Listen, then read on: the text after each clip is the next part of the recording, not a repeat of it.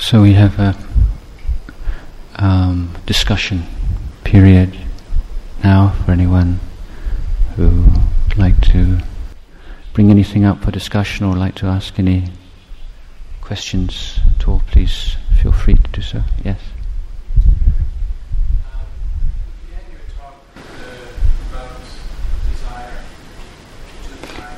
Mm.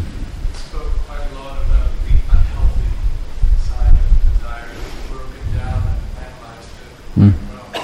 You speak so much about the wholesome uh, side of desire. I wonder if you could say a little bit more about, about that and how you would incorporate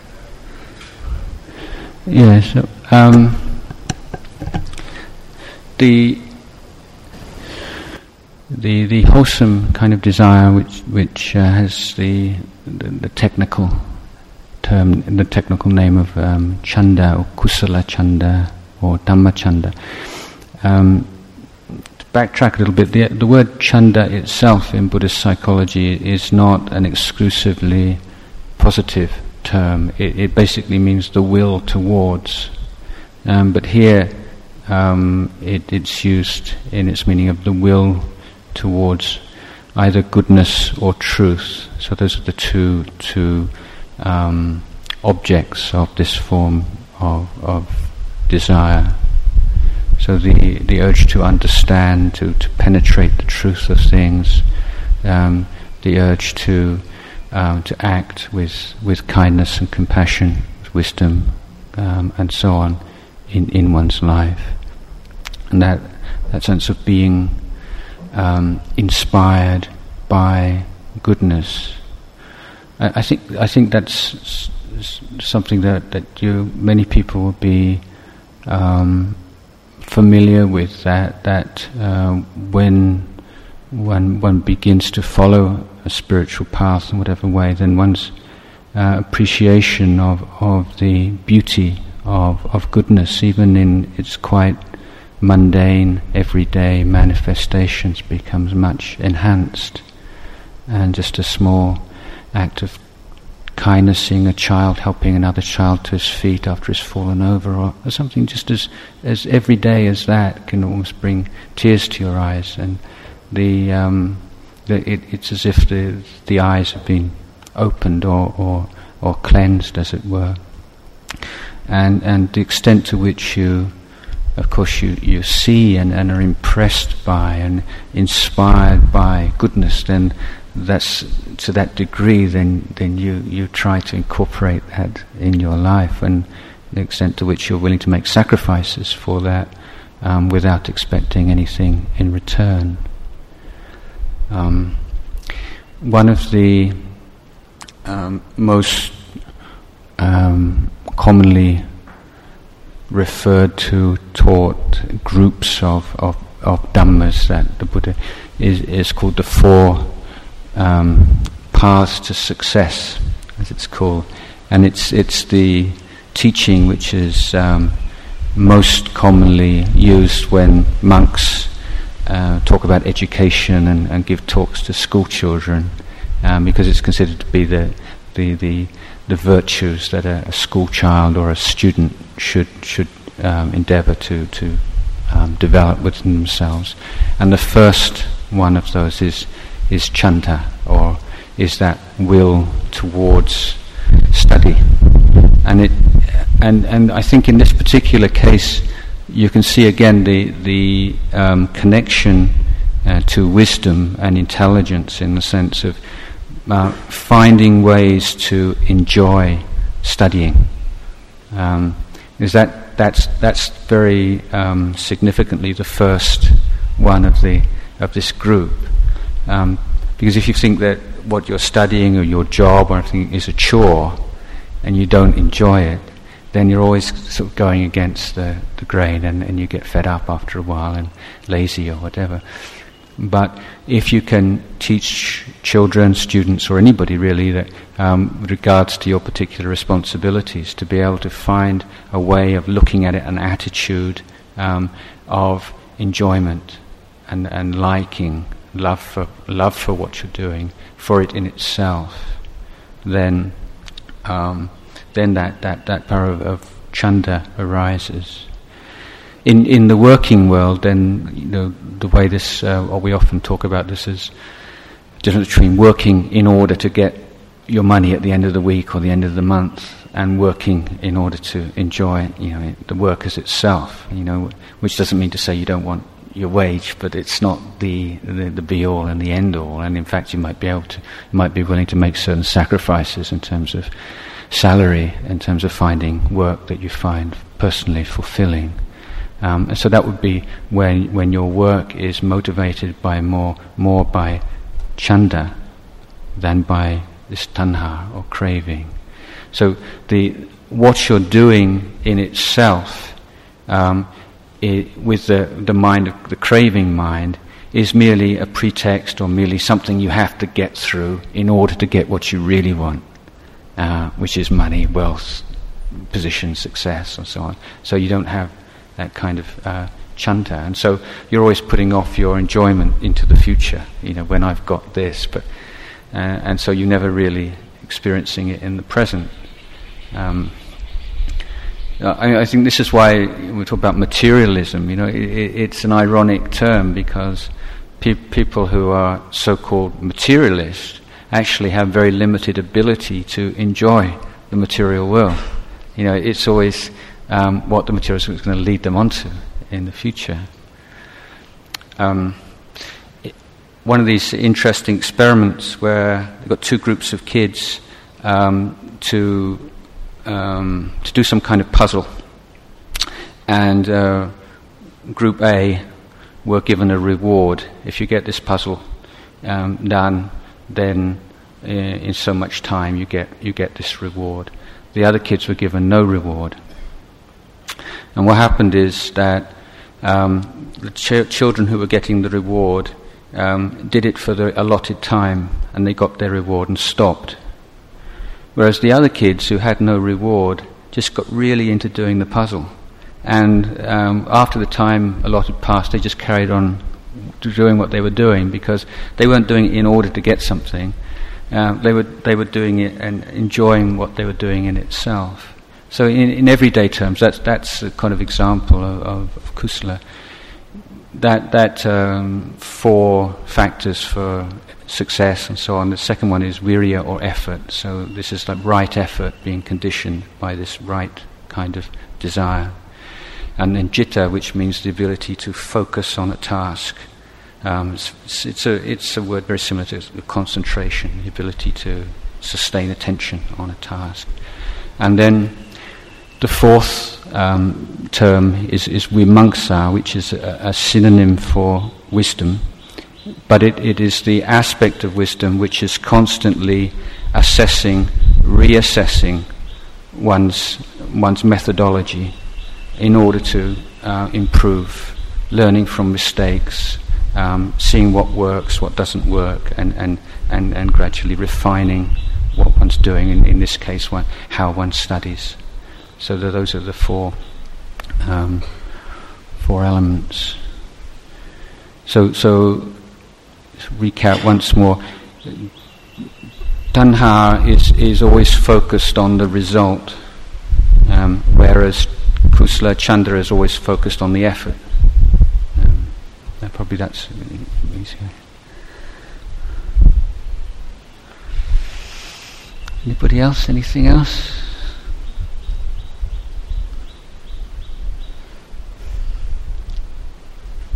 Yeah.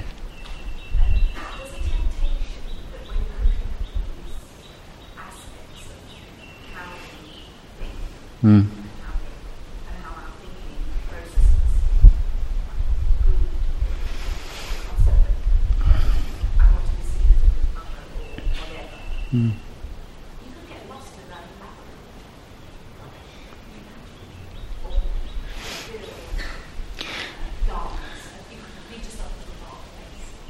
Yeah, I mean, th- this is you know part of the um, difficulty of of, of um, presenting Dhamma and the time constraints mean that you, you, take one particular aspect and then uh, in, in, in one's real life then uh, practice, then that, that's a consideration and that you're always trying to find that balance. So um, for instance, if, if, if monks are um, doing a lot of body contemplation, for instance, and, and looking at the um, unpleasant aspects of the physical body, then you could very easily get depressed by that. So you want to you want to balance that with with some loving kindness meditation or some devotional practices. Um, so it, this is part of the skill.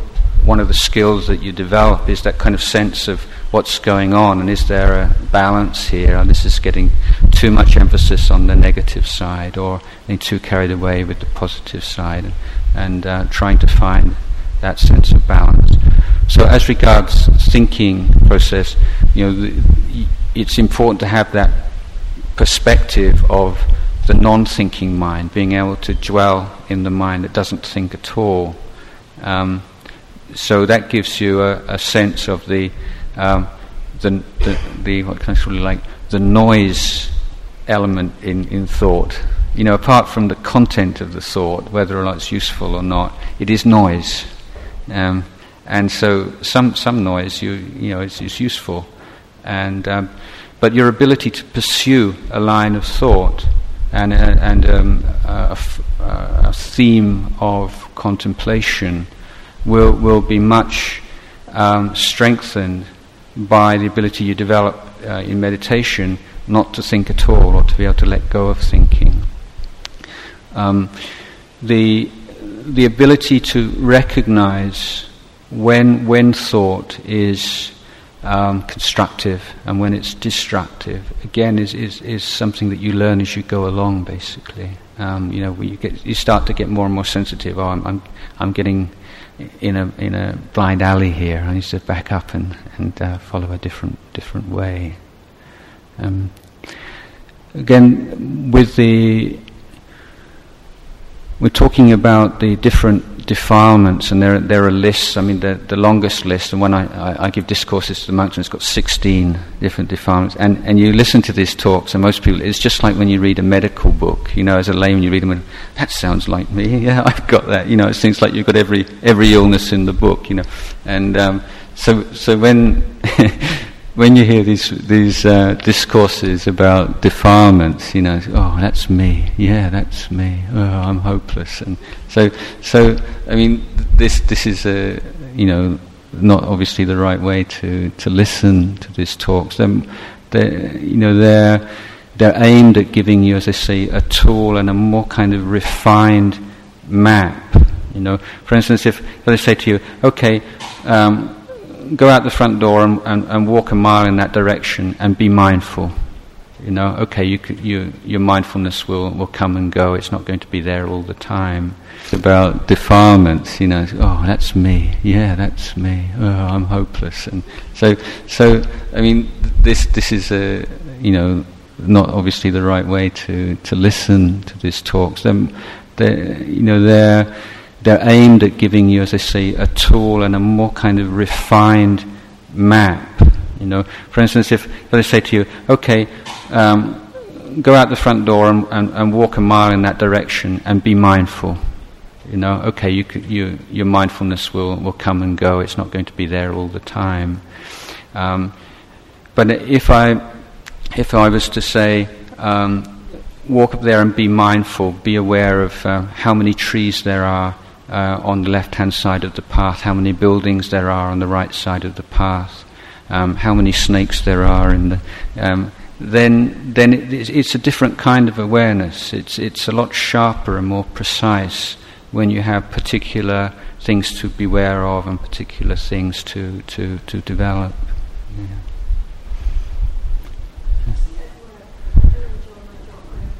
Hmm. Mm. And how would you be kind of able to tell your, your boss that you know that it actually was wrong? And the boss is for big evil. And I know honesty is good, but how to be honest and yet with compassion. And it's very hard when mm. you enjoy your job, but at the meantime, you also have to cope with the bottom line of the company. Mm. Yeah. So how do you do that? And how do you honestly report that, you can't do that, which I'm sure a lot of times quite difficult. Yeah, I mean, uh, it's a little difficult to answer in that you know companies and corporations have different kinds of cultures and, and, and different kinds of uh, uh, standards of what's acceptable, what's not acceptable, and what can be spoken about and what cannot be spoken about. And so I don't know your particular situation in itself, but yes, I, am going on going on to say that um, general um, principle of uh, good communication um, is that you're specific. You talk about specific problems, not sort of generally you know, it's just too tense, we're always, you know, being rushed on the bottom line, or, or when you speak too generally, then um, about a problem, then somebody in authority will generally just um, just try to defend themselves. It makes people defensive. But if you can speak about one particular problem um, and be very clear, one about why you think it's a problem, and secondly, um, if you can suggest um, an alternative um, and asking whether they would whether they consider that's a good idea. So always recognizing that they do have they do have that conceit and, and sense of self and that if your intention is to get through to them, then you have to use some kind of judo or, or some you know you have to be able to take that into account when you when you speak to them. Um, but if if you make um, generally, if you make a point about some specific event, some specific project, uh, some specific process um, that you feel is having a detrimental effect on, on your uh, performance and on, on, on people around you, um, then it's easier for, for someone to take that on board. Okay? And, and of course, the best the best thing you know is when you can um, you speak in such a way as that uh, your boss just sort of sort of says, "I'll think about that," and then next time you have a meeting, he, he says it like it's his idea. You see, that's that's um, that's when you you've got the technique down.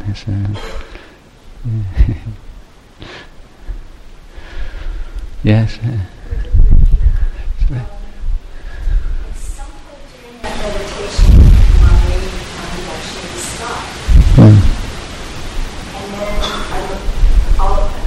it was so unusual. It was so lovely. And then, wow, my mind stopped. Oh gosh, oh this is great. And obviously, yeah. it wasn't stopped anymore. And then I spent the rest of the time, how do I get back at oh, oh, that was so lovely. Oh, that time. It, uh, is it a way to I, I, think we've all been through that one, and most people who, who've meditated for some time, yeah, and appreciate. I mean, uh, when I was a very young monk, um, we, we all, our community, we all went to see Ajahn Chah and uh, all speaking about this kind of things and meditation. And, and he said, you know, I feel like I feel like daddy taking his kids to the zoo and he says, look at that, an elephant, look at that. And he said, yeah, yeah, yeah, you know. it's like seen it all before, yeah. Um, the, basically, it's just something that you have to go through a few times and, and until you really see it. Um, it's not going to come back because you want it to come back. Um, wasting your time and probably wanting it to come back is going to make even more sure that it won't come back. And that, that just to be patient and to bear with this and at least to, to have the gain from it that kind of confidence that, yeah, I can do this. You know, if the causes and conditions are ripe, the results will come. Um, and and you, know, you want to be able to um, derive the benefit of increased um, commitment and interest and, and uh, devotion to practice, then then something for, uh, good from that will come. When when you do have that kind of experience. Um, uh, it is worthwhile in you know in non-meditative, not during the meditation, but afterwards, just to to look at the kind of the, the, the things that led up to that, the supporting conditions, which you, which you may be able to um, recreate, you know, without that. Yeah, now I've got it all set out. But you know, there are certain lessons to be learned about uh, from the times when our mind does become more peaceful. Um, the when, when in, in the breath meditation um, can reach a point where the breath disappears and all sense of the physical body disappears. Um, just a sense of great bliss or light or this kind of experience. And again, that that's uh, very exciting if you've never been through it. It also can be very frightening. So the sense of um, uh, faith in in the Buddha and the Dhamma and the Sangha is very very sustaining here, and, and to remind yourself that no matter uh, what happens in, in this meditation, you know, it's not dangerous. You know, all you've got to do is um, is to recognize whatever arises passes away, and it's not who you are. If you can remember that much, you know, there's there's no danger at all to meditation. Um, but that that tendency either to react with excitement or to react with fear are, are two of the stumbling blocks to to the higher levels of meditation. And and as I say, almost everyone has to deal with those sooner or later. Yeah.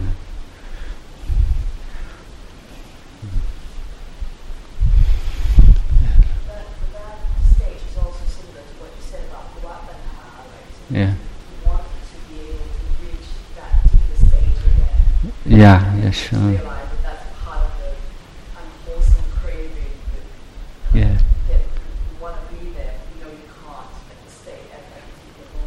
Yeah, sure, yeah. Yeah, I mean, there's, there's, there, there's, you want to distinguish those kinds of cravings, the craving to have that kind of experience, which is, which is more the Kama tanha. And then there's the experience to wanting to be someone who's on that level, who can have that kind of experience, you know. So that's, that's the bhava tanha, yes, it is. Yeah.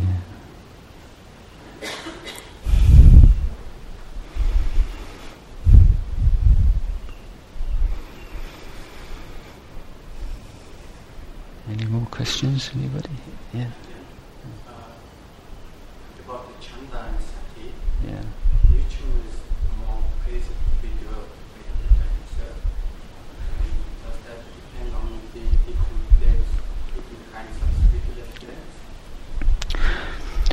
Well, the uh, a word I used um, earlier on, uh, sort of modern word, but I think a useful word is a, some ho- holistic um, development which is to say that one has to develop um, spiritual development includes what, how one relates to the world that we live in, both the physical world and the social world, um, as well as the inner uh, emotional, spiritual wis- wisdom development. So it's not really a matter of saying this is more important than that, but they're all they're all part of this sort of mosaic or, or um, uh, cluster of, of dhammas that all work together and reinforce each other. But having said that, um, certainly um, mindfulness um, probably is more prominent in in the in the discourses and is referred to um, more frequently. And indeed, the the Buddha at one uh, one point um, said that um, just as every curry needs a pinch of salt, then every practice, every Dhamma uh, needs to be accompanied by mindfulness. Um, this, this, was in, you know, the Buddha knew almost everything that needed to be known. I don't think he knew about the, the detrimental effects of salt in those days, but, but um, you know, the, the, simile was that, you know, um, every single practice requires mindfulness. Again, in the um, five spiritual powers, all these five spiritual faculties, beginning with faith and then effort, mindfulness, um, samadhi, calm and tranquility and wisdom. So you, you have five, this is quite a very interesting one because you can look at it like a ladder. So faith, when you have faith, um, that leads on to effort, to, to put your faith to the test. And when you try to put your faith to the test by by trying to abandon unwholesome dhammas, develop wholesome dhammas, and purify your mind. That effort promotes mindfulness. And when mindful, that mindfulness leads to samadhi, and samadhi leads to wisdom. Okay, but there's a second way of looking at these five five terms. Is you look at it like a seesaw. Okay, so the two outer ones, the first and the fifth, are faith and wisdom, and these have to balance. So if you have an excess of faith but you lack the wisdom, faith can very easily become superstition or fanaticism or uh, this um, uh, like like we see in the world today. Okay, if you have too much um, intellect, too much wisdom, and not enough faith, it becomes very very dry and overly intellectual, and um, uh, and it, it, lacks that kind of uh, focus and trust then coming inwards, the second and the fourth have to balance, which is the effort and the calm. If there's too much effort and no calm, you get agitated. Too much calm, not enough effort, you can get very lazy or, or just caught up in something. So then you have the middle factor, which is mindfulness. And so, what has to balance mindfulness? Nothing, because mindfulness is the balancing factor. So, how do you get the balance between faith and wisdom? Well, through mindfulness. How do you get the balance between effort and calm? Through mindfulness. So, if you think of a seesaw, like mindfulness is like the fulcrum, the balance that, that the, the others go up and down on. So it's the same idea that, that, that the, the engine, if you like, of spiritual development in the Buddhist idea is, is mindfulness. Um, so, although I say it's not a matter of choosing mindfulness over chanda, but that certainly mindfulness is, is given a great deal of importance by Buddha. Yeah.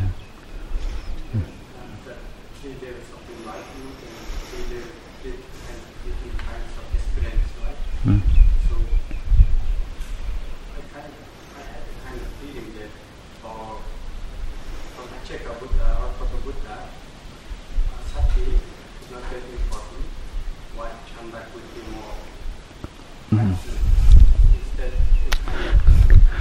Um, well, really, without without those qualities, you're not going to have any kind of um, progress at all, even on the mundane level, let alone on level of enlightenment and uh, and so on. Um, these these are absolutely essential. So they're just different psychological factors so, as I say, chanda is the will towards, the will to do, if you like. Um, whereas mindfulness is the um, recollection, the non forgetting of everything that you need to know in the present moment to do what you're doing well. Yeah. Okay.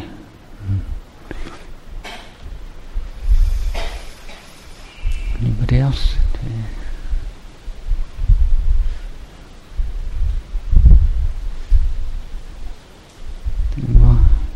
Yes.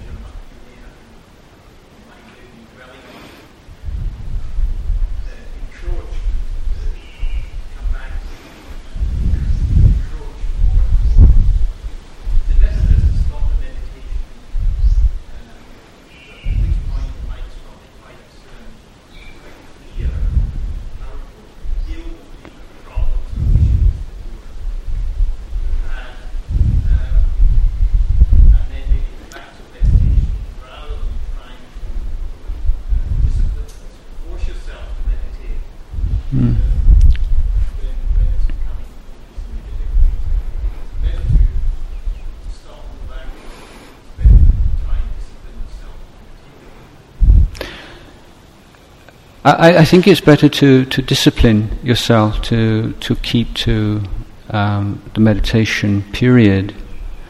Um, you see, I don't think it's very um, I don't think it's so, so useful to, to see meditation as a kind of a problem solving session.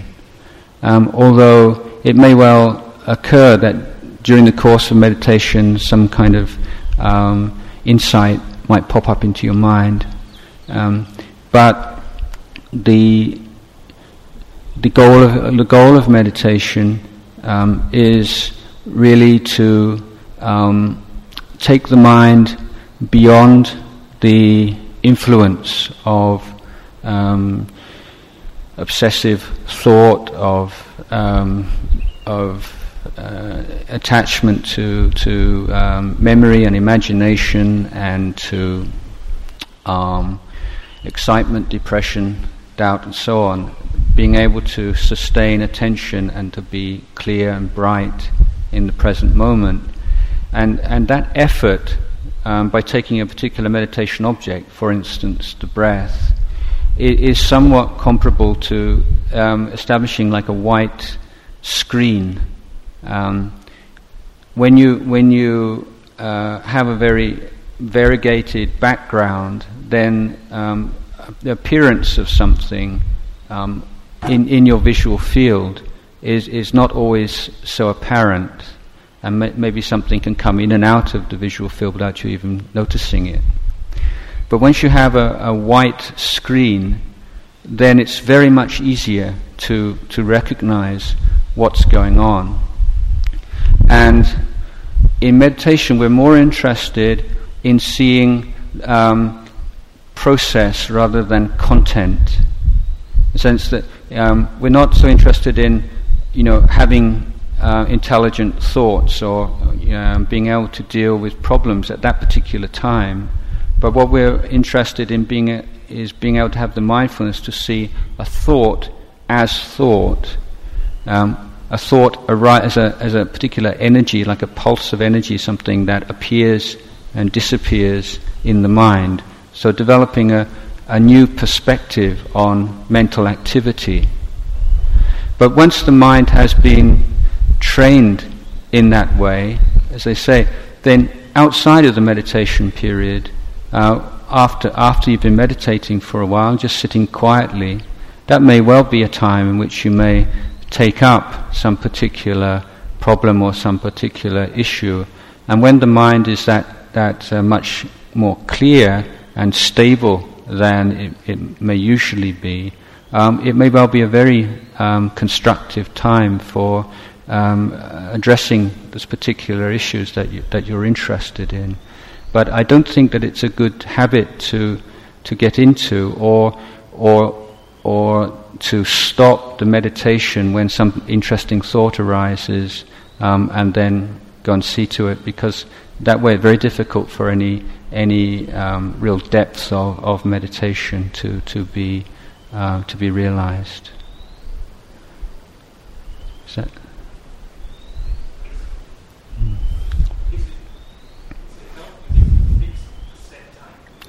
Yes. Mm.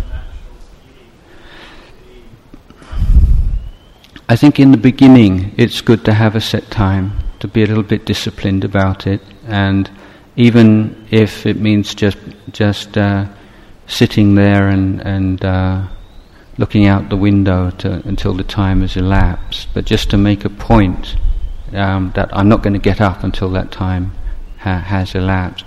Once you once you've been meditating for a while and you you have a certain proficiency, then uh, you know you may well get to the point where where it's it's more of a problem, you know, getting up that you don't want to get up anymore. But um, and, you know you've got to go to work or you've got to go and do something else. But even if you haven't reached that period, then um, at, at, least um, you know if you're, you're you're not going to be jumping up uh, after a few minutes because of um, some pain, some discomfort, some irritation, or, or something or other. Because um, you know our minds are very tricky, and, and they can you know find all kinds of rational uh, you know reasons to to stop meditating. So I mean, often if people if people asked me in its initial stages what, what is a, a, measure of success in meditation, I'm saying the willingness to keep doing it. I mean, um, if you've got that, if you can maintain um, that practice, even if sometimes it just feels like an empty chore, then you, you are um, creating the causes and conditions for, for success further along the way. Well,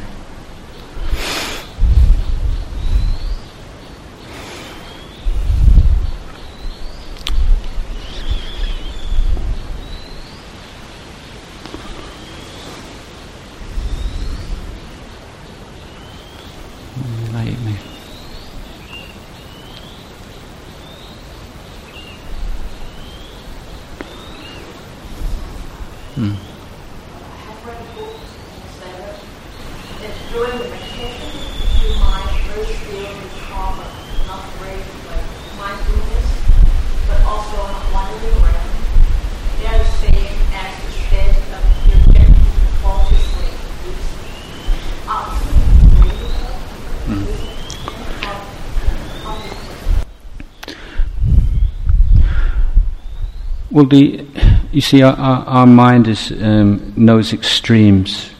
Um, you know, we know the extreme of thought and and um, endless thought, uh, agitation in the mind, and we know the dull and sleepy state. Um, and so, the challenge in meditation is to develop the ability to dwell in that state which is neither agitated nor sleepy. Um, this is a state of mindfulness and awareness. Now, in the effort to develop that state, um, you're going to have difficulties. You're either you're usually going, if you fail, you're either going to fall into the extreme of agitation or extreme of, of dullness. In the beginning, when people first start to meditation, the main problem is agitation. But then when you push past agitation, then the dullness becomes more and more of a problem. Okay, so it, it's, it's basically natural to everyone in meditation that they have to sooner or later they have to deal with these these these things.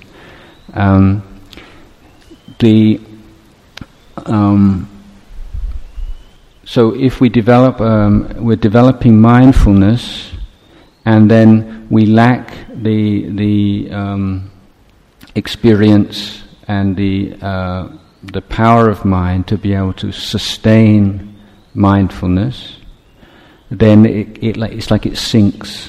The mind sinks, sinks down, hmm. and so that um, that's why we need this um, accompanying factor of sampajanya or clear comprehension, um, which um, is, is like keeps an eye on the mindfulness and makes sure that it doesn't sink.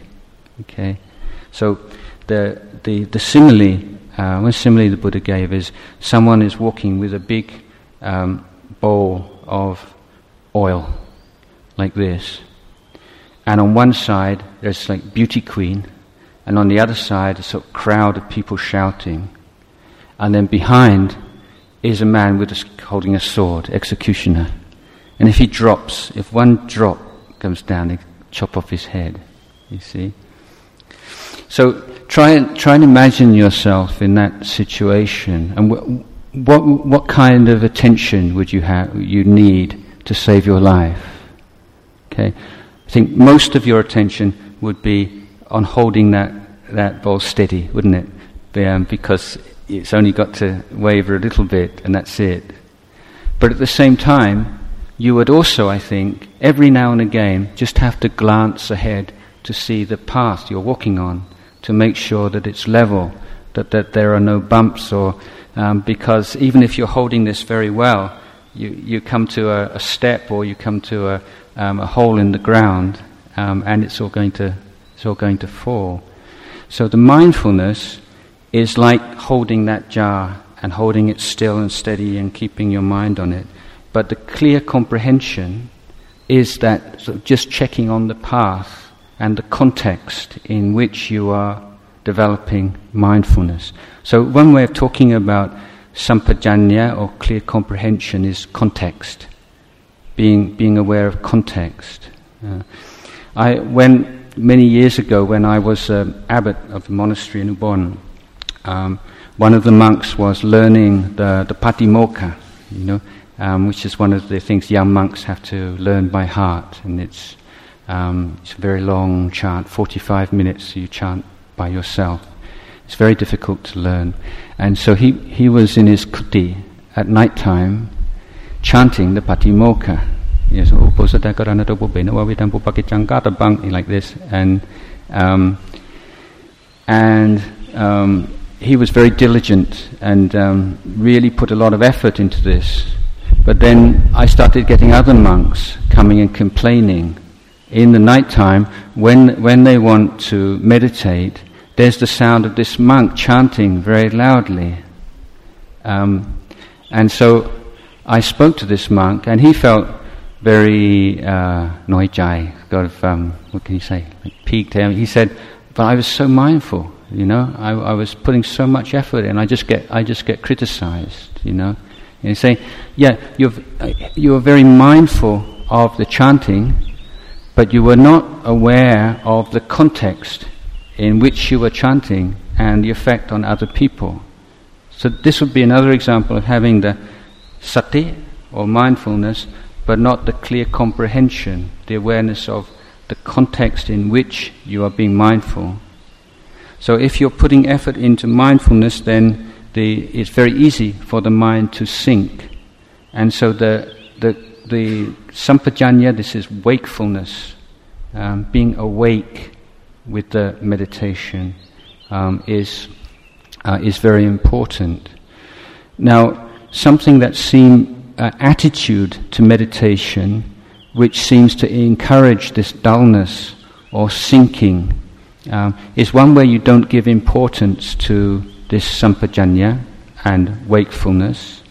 And secondly, in which your attitude is too much of pushing and concentrating and, and using effort and using will on the meditation. That seems to um, make this dull state of mind more likely to arise. Um, and I think this is what uh, Ajahn is, is criticizing. So I think we must distinguish between like the wrong attitude to to meditation and and the, the, the technique itself. I don't think that it's fair to uh, criticize the particular technique of say breath meditation, but merely that people approach it in the wrong way sometimes. Yeah. Sometimes, you know, when you're when you're meditating, just to just to um, sometimes like a word that can, you kind of like release into the meditation. It can be a word like let go, let go if there's too much holding, but also um, uh, in, in like you, like something like this, just to just to bring your mind back. Yes, how how how awake is the mind? How bright is the mind? Just sometimes just to have a little word, just to just to check um, this is the, the, the wisdom faculty, which in this particular case we call sampajanya. Yeah, okay.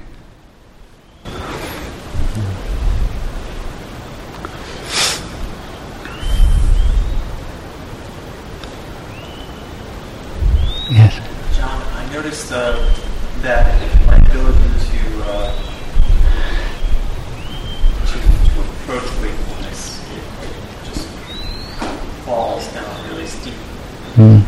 steep slope. The, the more I, in my posture, I slump. Yeah. And the more, and it just seems to be a natural result of relaxing into the meditation. But all of a sudden, I find my my spine curve, my muscles in, in, in my thighs tiring, and then I adjust my posture upward, and the longer the meditation goes on, greater the struggle becomes with it.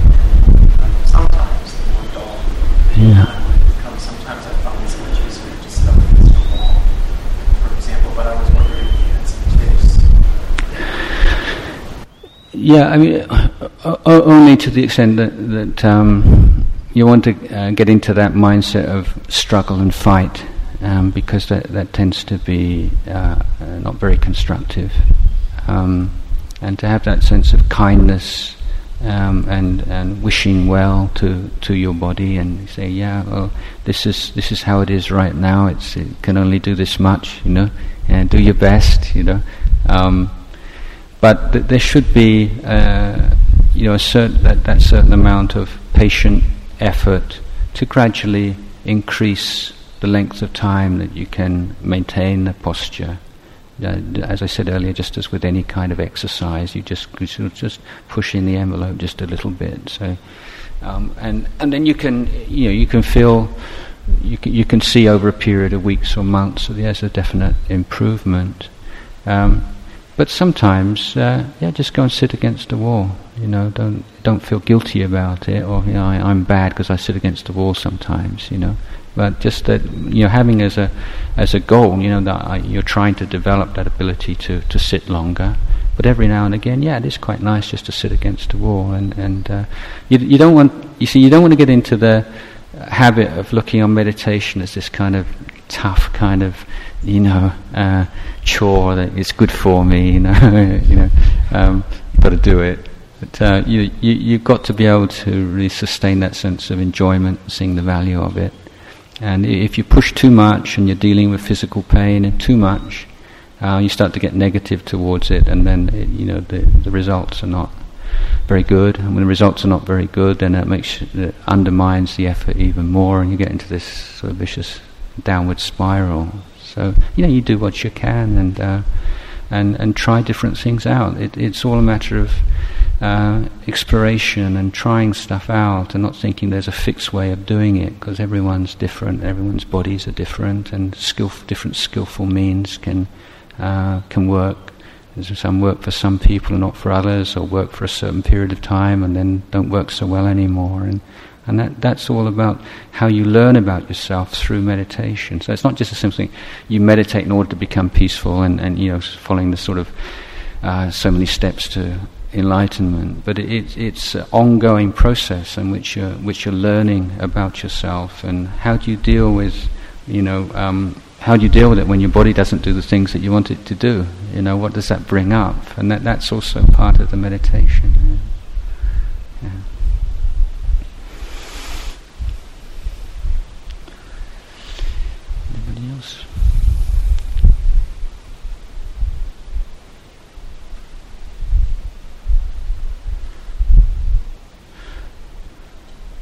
Okay. That's um that's all the questions.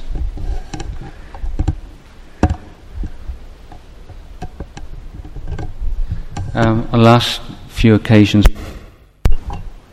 after we finished, um, people who are not rushing off want to go for a walk and just enjoy the countryside and the fresh air for uh, for half an hour or something then I'm very happy to take you for a shortish walk up to the hermitage where I live.